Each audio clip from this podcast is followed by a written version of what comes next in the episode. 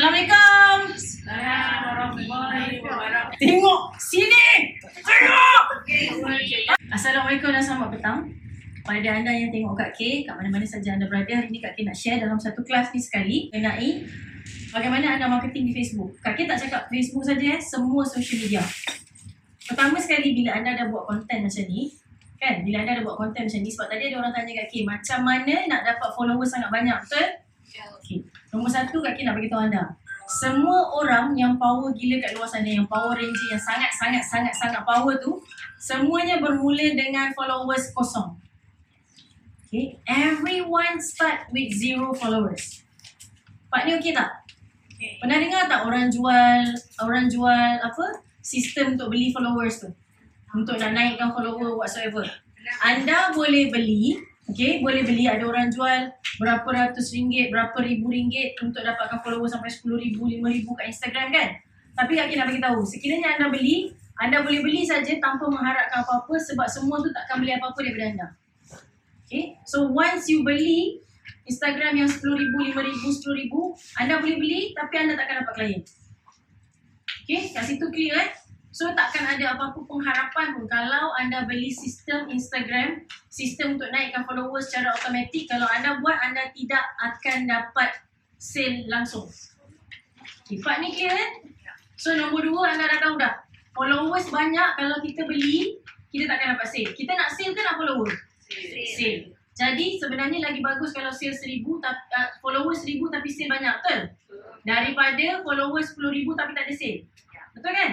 Okay now, apa yang Kak Kin nak ajar, nak share kepada anda? Hari ni anda buat konten. Okay? Perkara yang paling senang nak eja, paling susah nak buat apa dia? Konsisten. Senang gila nak eja. Tok, senang tok nak eja tok. Konsisten senang nak eja, nak buat memang susah. Meninggal tahap memang teruk sangat. Susah nak buat. Apa maksud susah? Hari-hari buat satu video. Susah ke senang? Susah. Buat video tak edit senang tak? Senang. Cakap laju semua padahal. Tiba tang edit lagi mampu. Masuk tang edit tu Masya Allah. Semayang taubat. Tak mau buat dah dia kata. Hak ambil gambar tadi yang mula-mula tu ambil gambar Kak Ki kata suka hati ambil gambar gembira bahagia. Sagi kena ambil gambar sebiji sepotong ikut gambar yang Kak Ki bagi dah malah. Lighting lari lah itulah sebab apa? Sebab benda best tu bukan benda yang mudah. Okay, so sekarang ni Kak Ki nak tukarkan cara anda berfikir Instead of you fikir nak kejar sale Kak Ki nak anda tukar cara fikir anda Berapa banyak orang aku boleh bagi manfaat hari ni Okay, contoh Contoh eh Jual apa eh? Jual apa? Shawl. Okay. Kalau orang jual shawl, kalau orang jual shawl, berapa ramai orang yang boleh, yang aku boleh ajar cara nak pakai shawl dengan mudah? Berapa orang aku boleh ajar cara pakai shawl satu pin? Berapa orang aku boleh ajar cara pakai shawl tak ada pin? Berapa orang aku boleh ajar, berapa orang gemuk aku boleh ajar tak ada pakai tak pakai shawl tapi tak ada pin? Berapa orang gemuk aku boleh ajar pakai shawl nampak kurus? So kita supply content. Faham eh? Kita nak bagi orang dapat informasi daripada kita. So you tak boleh, you kena berhenti fikir, hari ni nak buat video, nak cerita manfaat. Manfaat produk, hari-hari cerita produk ni jadi apa, produk ni jadi apa, produk. Hari-hari cerita, muntah orang tengok. In order for you to receive, you have to give. Betul? Kita nak terima, kita kena beri dulu. So you kena pastikan value yang you bagi secara percuma, tak secara percuma tu mesti kena banyak. Okay, orang kena bina trust. Pasal Kak Kay cakap, kena ubah. Kena ubah cara pemikiran kita. Berapa banyak orang kita boleh touch hari ni, berapa banyak orang kita boleh bantu hari ni dan apa lagi benda yang kita boleh bantu dalam lingkungan kita. At least tak dapat say, dapat pahala. So sabar dulu, orang akan datang, slowly orang akan datang. Bila kita memberi benda yang orang tak pernah tengok kat luar. Macam mana cara nak nak bersihkan shawl kalau pergi kenduri kahwin. Kan, anak-anak ramai tu uh, makanan jatuh kat shawl.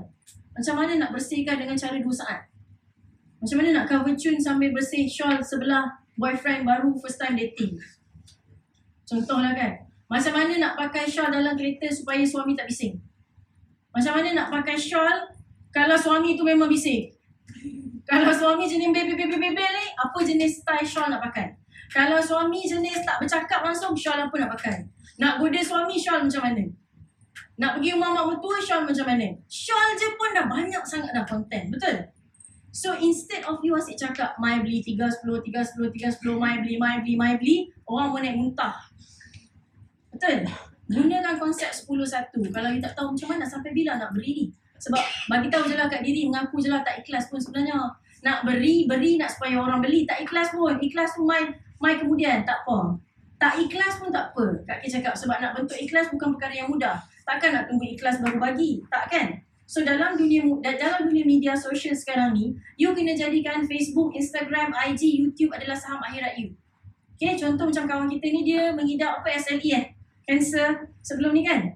So, dia suka cakap pasal benda ni sebab dia go through the experience dan orang tak faham. So, ambil you punya experience you, bentuk satu YouTube channel, talk about it. Macam mana SLE ni effect waktu tengah makan waktu tengah dating, waktu cakap dengan mak, waktu jumpa kucing, waktu jumpa anjing, waktu lost, macam mana nak cakap. Pecahkan dia jadi one by one, start giving it away. Kita ilmu banyak-banyak masuk kubur, tak besar pun kubur. Betul tak? So every single thing. Boleh tak kalau orang jual tudung nak cakap pasal cara kemas rumah? Boleh. Itu ilmu yang you ada. Give people. You orang boleh guna konsep 10-1. 10 benda you sembang. You bagi ilmu 10 benda. Share. Satu benda baru cerita pasal produk kita tak ada masalah. Kalau nak juga cerita pasal produk kan tak apa. Daripada 10 bagi satu. Belajar memberi dulu. Memberi ni bukan duit je. Sebab in order for for people to buy dia kena suka. You dulu kena faham chapter dia suka. Bila orang dah suka dia faham. Bila dia faham dia angguk. Bila dia angguk dia trust. Bila dia trust jual apa pun. Jual sepeda laku jual koci laku jual manggis laku jual durian laku. Tak kita tak tak ajar korang untuk cerita cerita lifestyle kenapa Kak K tak nak anda gambarkan pada orang lain, oh kehidupan ni best, kehidupan ni best. Padahal anda tak melalui sangat pun kehidupan tu. Sekali-sekali je pergi kedai best-best. Sekali pergi Starbucks sembang sampai 15 kali. Ha, kan? Lepas tu Kak K tak nak anda mencipta budaya yang orang muda nak pergi kedai-kedai mahal, nak pergi sini. Nak. Kak K tak nak anda cipta macam tu. Kak K nak anda be reality dan bagi apa yang anda ada. Kalau anda pandai ngaji, ajar ngaji. Pandai gosok tudung, ajar. Gosok tu ingat senang ke? Susah gila kot. Kakek kena ajar bibi 15 kali sampai aku give up. Dah lah bibi kita hantar Robi je lah. Dah ada 15 tudung saya dah terbakar ni. Tak apa bibi tak apa. Sebab kakek punya motor kat rumah tu kerja bibi kena senang. Sebab dia jaga anak kakek empat orang. So kakek kena bagi kerja dia senang. So bila you cipta konten, you tak perlu apa nak cerita macam tak tahu nak cerita apa. Tak tahu nak cerita konten apa dia. Ni tak boleh buku profile jap. Tolong bagi buku tu. Contoh eh, korang ambil satu buku macam, macam Kak Su. Dia blur. Apa nak cerita hari ni? Okay, kita tengok eh, Kak Ki ajar macam mana ni. Isyarat-isyarat Islam. Apa benda ni? Kak, pasal pun muka macam Ustaz Don? Muka Ustaz Don. Muka Ustaz Don. Contoh eh. Dia cerita kat dalam ni, first page dia mengenai kata tanya. Ya Allah, kata tanya. Kata tanya ni, instead of dia satu page ni, satu page ni je dia dah boleh cerita. Satu page ni dia boleh buat video lima minit. Apa maksud kata tanya dalam kehidupan orang-orang bisu dan pekak? Itu je. Kenapa kata tanya ni kenapa penting? Kalau korang nak tanya apa-apa, nak tanya orang bisu pekak macam mana? Apa perkataan-perkataan yang paling penting kat situ? Kata tanya untuk budak-budak apa? Untuk orang tua apa? Kat situ je dah boleh pecah banyak. Macam ni kan? Dia boleh pecahkan apa, siapa, mengapa. Apa ni je cukup untuk 5 minit punya video. Betul tak? Dia boleh tunjuk contoh. Sama juga kalau you menjahit, you buka buku menjahit, depan ni mesti dia tulis jenis-jenis barang menjahit kan? Benang, jarum. Benang je kita boleh cerita sampai 5 minit. Jangan kata dengan Kak K tak tahu nak cerita apa eh. Saya tak tahu nak bagi apa lah. Kak K tak ada konten lah apalah. Macam mana hidup kat dunia? Basuh periuk pun boleh buat konten. Okay, hari ni Kak nak cerita macam mana nak bagi bersih untuk kuali lah. Untuk kuali yang berkerak-kerak ni macam mana nak bagi bersih. Okay, lima minit cerita. Letaklah klorok ke, bro gigi ke apa ke. Kak kita tahu lah korang punya korang punya cara macam mana petua-petua korang. Tunjuk, share. Give. Dan tak perlu pun benda tu, tak perlu pun sama macam apa produk yang korang jual. Stop mengharap. Stop mengharap. Maksudnya mengharap orang orang bisnes ni satu masalah dia. Dia bila letak konten, dia harap sale masuk. Letak konten, dia harap sale masuk.